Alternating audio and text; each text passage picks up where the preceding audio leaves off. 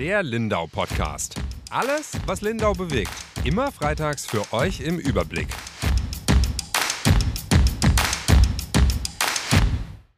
Herzlich willkommen zu einer neuen Folge Lindau Podcast. Mein Name ist Julia Baumann, ich bin die Redaktionsleiterin der Lindauer Zeitung und bei mir ist heute eine ein Gast, den Sie, liebe Zuhörerinnen und Zuhörer, noch gar nicht kennen. Die Steffi Tschudai ist heute bei uns in Lindau. Hallo Steffi. Hallo Julia. Du bist netterweise aus Friedrichshafen zu uns gekommen diese Woche, um mich bisschen zu unterstützen, weil alle Kolleginnen ausgeflogen sind in Urlaub. Schön, dass du da bist ähm, und mir geholfen hast diese Woche und dich schon um ganz viele Themen gekümmert hast. Ja, ich freue mich auch. Super. Jetzt habe ich dich auch gleich zum Podcast verpflichtet, aber das bekommen wir gut hin. Ich gebe ganz kurz einen kleinen Nachrichtenüberblick. Und zwar gab es in den vergangenen Tagen in Lindau gleich drei größere Unfälle.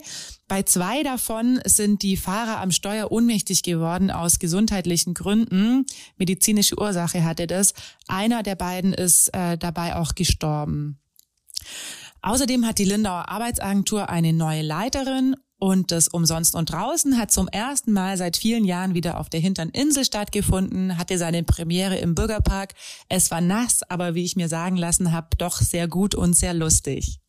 So, jetzt widmen wir uns aber einem ganz anderen Thema, Steffi. Einem, das in Deutschland sehr umstritten ist und dadurch vermutlich auch in Lindau. Seit vielen, vielen Monaten reden wir darüber, dass Cannabis bald legal werden könnte. Du hast dich diese Woche damit ein bisschen intensiver beschäftigt, weil es auch eine Lindauerin gibt, die es kaum erwarten kann, dass diese Gesetzesänderung endlich in Kraft tritt. Und zwar ist es die Sabine Galinat. Die hat einen Laden auf der Insel. Du hast sie getroffen. Erzähl mir doch mal, was ist es für eine Frau und was ist ihr Ziel? Ja, wie du schon gesagt hast, hat Sabine Galinat einen Laden hier auf der Insel. Das Besondere an dem Laden ist, dass es super viele Produkte gibt, so von Hüten über Kleidung und Nahrungsmittel, die aus Hanf bestehen. Und Sabine Gandilats Ziel ist es, einen Cannabis Social Club zu gründen, sobald die Legalisierung durch ist. Aktuell hat sie noch nie geraucht, hat sie gesagt, also noch nie Cannabis konsumiert, ist aber in Kontakt damit gekommen, als ihr Mann krank wurde. Er hatte Krebs und da wurde ihm vom Arzt tatsächlich auch Cannabis verschrieben. Und seitdem kämpft sie auch unter anderem deswegen für die Legalisierung von Gras, aber auch weil momentan es ja noch unter Strafe gestellt ist, Cannabis zu besitzen. Man kommt auch legal noch nicht an die Pflanze ran, an die Blüten. Und deswegen kaufen die Konsumenten Cannabis aktuell noch illegal. Beim Dealer, am Bahnhof oder wo auch immer. Das Problem hierbei ist, dass die Ware oft unrein ist. Das bedeutet, da sind sehr gefährliche Stoffe drin, mit denen die Ware gestreckt wird, wie zum Beispiel Schuhcreme, gemahlenes Glas. Und wenn das konsumiert wird, ist das natürlich sehr, sehr schädlich für die Konsumenten. Also es kann bis zum Erbrechen gehen. Und das ist eben auch so ein Grund, warum sie sich dafür einsetzt, dass der Konsum von Cannabis nicht mehr unter Strafe gestellt wird. Du hast es ja ganz gut beschrieben in deinem Text eben. Ich glaube, so die Krankheit ihres Mannes war so ein bisschen der Auslöser, wie sie dann mit diesem ganzen Thema in Berührung gekommen ist. Ja. Und da hat sie, glaube ich, noch das äh, Cannabis in der Apotheke dann besorgt. Da wurde genau. es ihm verschrieben. Das ist auch meines Wissens die einzig legale Möglichkeit bislang in Deutschland an Gras ranzukommen. Ich habe auch einen Onkel, der hat das äh, mal verschrieben bekommen, weil er eben an Krebs erkrankt ist. Dann gibt's das eben schon zur äh, Schmerzlinderung so ein bisschen. Und da hat sie sich dann, so liest sich zumindest zum ersten Mal mit diesem Thema auseinandergesetzt und dann wahrscheinlich auch dann natürlich jetzt mitverfolgt, wie es mit der Legalisierung aussieht. Genau. Und jetzt ist es so ein bisschen ihr Steckenpferd, hat man schon den Eindruck. Ja, sie setzt absolut. sich da äh, ein und hängt sich da auch rein. Ja, absolut. Und nicht nur ihr Steckenpferd, sondern sie hat tatsächlich auch schon so eine kleine Gruppe an Freunden und Bekannten um sich geschart aus den unterschiedlichsten Kreisen, die aus unterschiedlichen Gründen für die Legalisierung sind. Genau, du hast es gerade äh, super angesprochen. Es gibt unterschiedliche Gründe, warum man für oder eben auch gegen die Legalisierung sein kann. Das Gesetz ist noch nicht durch und es ist auch in der Politik höchst umstritten. Aufs Tableau gebracht hat das alles unser Gesundheitsminister, der Karl Lauterbach. Und der möchte, dass Cannabis legalisiert wird und hat dafür auch ganz viele Argumente. Vielleicht kannst du dir mal so ein bisschen zusammenfassen, was seine Idee hinter der Legalisierung ist. Ja, das kann ich gerne tun. Ähm, Karl Lauterbach als Gesundheitsminister hat sich eben auch den Gesundheitsschutz von Konsumenten herausgepickt. Und ähm, seine Hintergründe oder seine Motivation ist dabei eben auch den Schwarzmarkt wegzudrängen oder mhm. den Schwarzmarkt, wie nennt man das? Ja, zu minimieren, oder? Ja, das ist ja, genau, glaube ich, genau. immer die Frage bei Drogen. Lässt man es, die Leute kaufen es eh und lässt man es lieber auf dem Schwarzmarkt kaufen oder lässt man es legal genau, kaufen? Genau, eben und aus den Gründen, die auch Sabine Gallinat schon erwähnt hat, eben dass dieses Produkt dann mit unterschiedlichen, sehr gefährdenden Zusatzprodukten ähm, gestreckt wird, hat er eben auch gesagt, dass es für ihn wichtig ist, diese Legalisierung durchzubringen, weil das für die Konsumenten einfach weniger schädlich ist, diese Pflanze selber anzubauen und das Produkt dann noch selber zu entwickeln und weiter zu verarbeiten, als sich das illegal zu besorgen. Das ist so sein Hauptaspekt warum er für die Legalisierung ist. Allerdings ab 18. Also Aufklärungsarbeit sagen. soll weiterhin auch an Schulen stattfinden. Das bedeutet jetzt nicht, dass Jugendliche diese Droge zugänglich gemacht werden soll. Genau, vielleicht können wir da gleich so ein bisschen drauf eingehen. Mhm. Die Idee ist ja nicht, dass dann jeder unendlich viel Gras anbauen kann mhm. und sich unendlich jeden Tag den Schädel wegkiffen kann. Also er möchte es ja schon legalisieren und aber auch in gleichen Atemzug auch gleich äh, so ein bisschen reglementieren. Ja, genau. Vielleicht kannst du die Regeln zusammenfassen. Was darf man denn, wenn es nach Karl Lauterbach geht?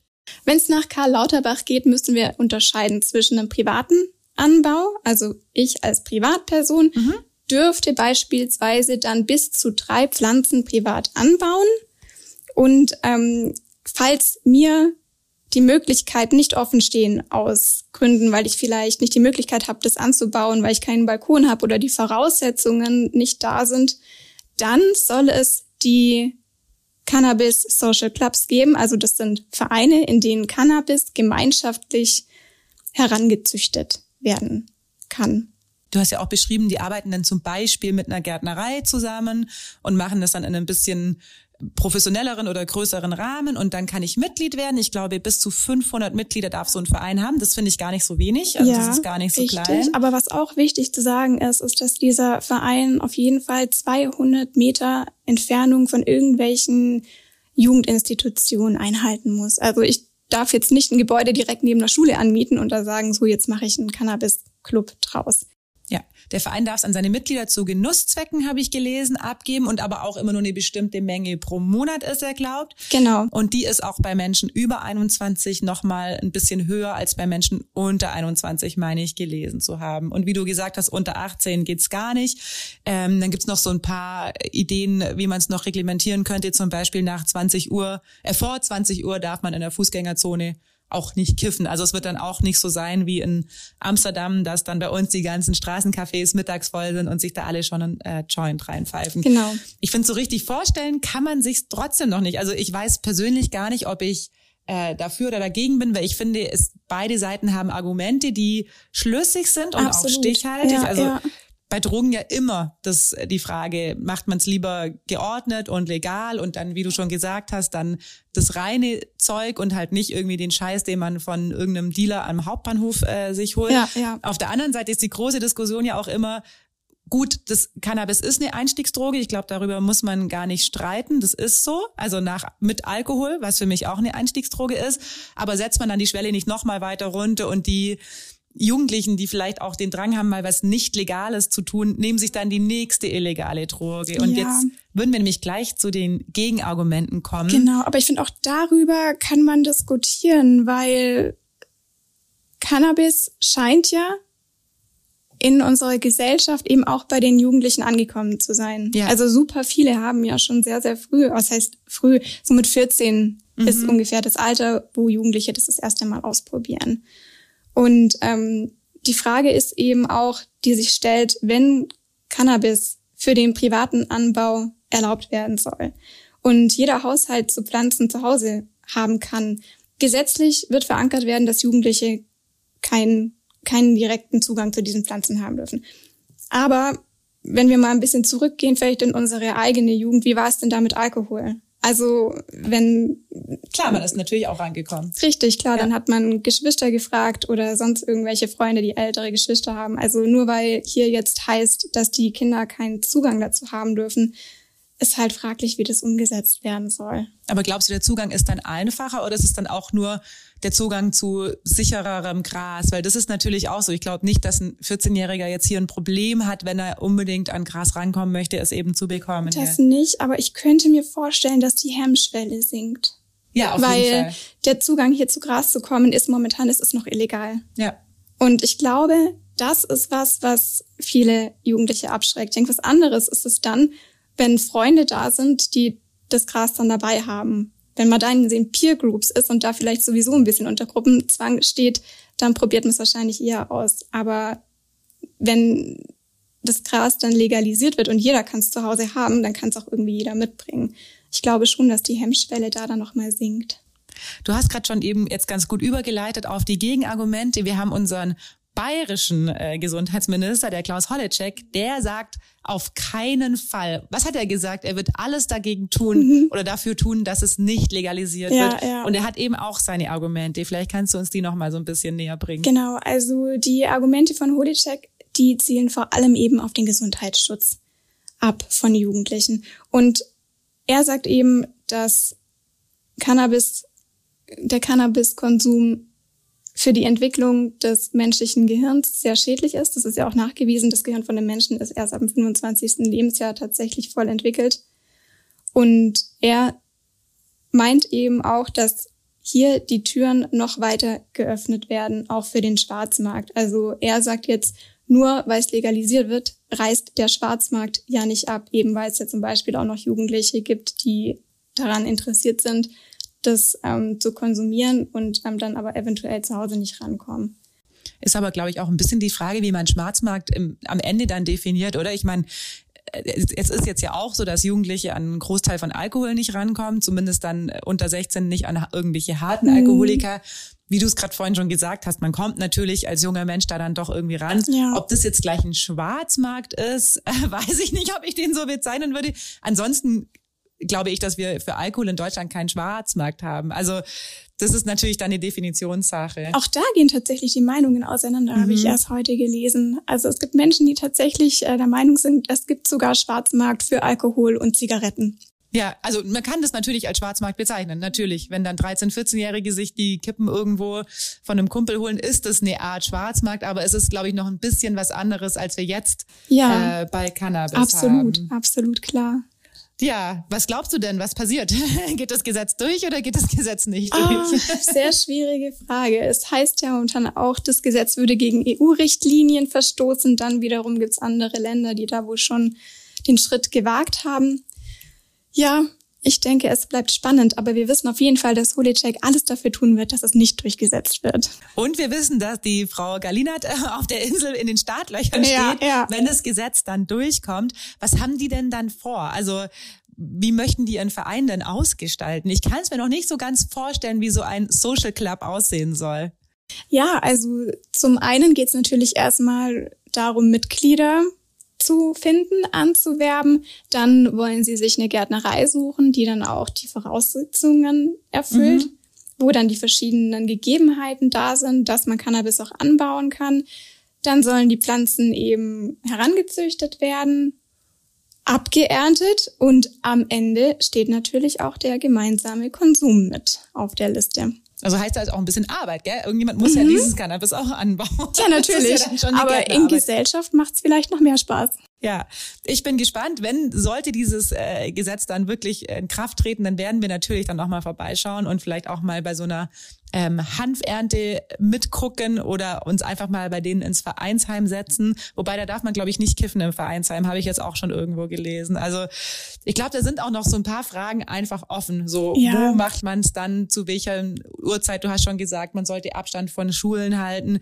Ich habe auch gelesen, fand ich auch ganz interessant, weil ich mich auch gefragt habe, für was braucht's denn diese Vereine, wenn ich es ja auch allein anbauen kann. Also ich kann ja auf meinem Fensterbrett auch meine drei Pflänzchen ziehen habe jetzt schon verstanden, klar, im Verein kann man das so ein bisschen, wer vielleicht keinen Garten hat oder sich nicht die ganze Ausrüstung anschaffen möchte, das ist ja, glaube ich, auch nicht ganz günstig. Da kann man ja, ja, ja. sich vermutlich auch verkünsteln und Infrarotlampen kaufen genau, und verschiedene genau, Sorten ja, und es eben. gibt stärkeres und schwächeres. Ich habe auch gelesen, dass man ja. eben besondere Lichtverhältnisse schaffen muss. Das ist anscheinend doch gar nicht so einfach. Das ist eine Wissenschaft. Ja.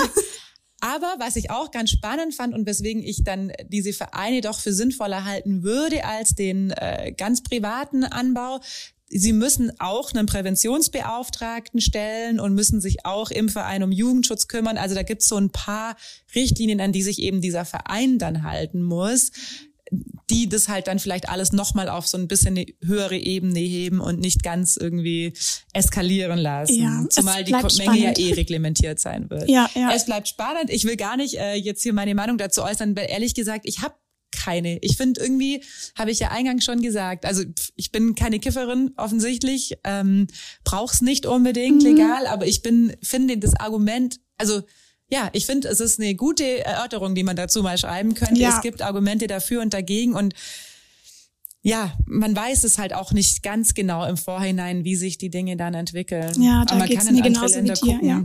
Mhm, und sich da mhm. mal so ein bisschen abgucken. Wir waren erst vor ein paar Wochen in Amsterdam, so, ja, da riecht man es natürlich an jeder Ecke. Für uns total befremdlich, aber für die gehört es natürlich komplett dazu und fahren ja auch viel in Urlaub hin, um das da zu tun. Ja, ja, genau. Wir schließen wie immer mit unserer guten Nachricht der Woche, die diese Woche wieder ein Veranstaltungstipp ist. Und zwar findet das Hergensweiler Fest statt. Hat schon begonnen am Donnerstag, geht übers ganze Wochenende, ist dann auch noch Kinderfest dabei. Ich glaube, da ist einiges geboten. Also wer noch nicht weiß, was er tun soll, einfach mal nach Hergensweiler gucken. Liebe Steffi, schön, dass du dabei warst. Hast ich habe super gemacht. Dankeschön, das erste Mal. ja. Und dann hören wir uns wieder nächste Woche. Leider nicht mit dir. Du gehst dann zurück nach Friedrichshafen. Mhm. Wir werden dich schon vermissen. Dankeschön. Danke, dass du unser Gast warst. Ja, oder meiner. Ich habe mich gefreut. Danke auch. Tschüss. Tschüss.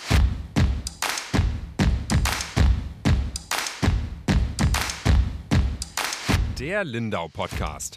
Alles, was Lindau bewegt. Immer freitags für euch im Überblick. Auf schwäbische.de findet ihr mehr als diesen Podcast. Das Digitalabo gibt es schon für 9,90 Euro im Monat. Als Hörerin oder Hörer dieses Podcasts bekommt ihr den ersten Monat sogar kostenlos. Geht dazu auf www.schwäbische.de slash Podcastangebot. Das Probeabo endet automatisch nach einem Monat. Viel Spaß auf unserer Website.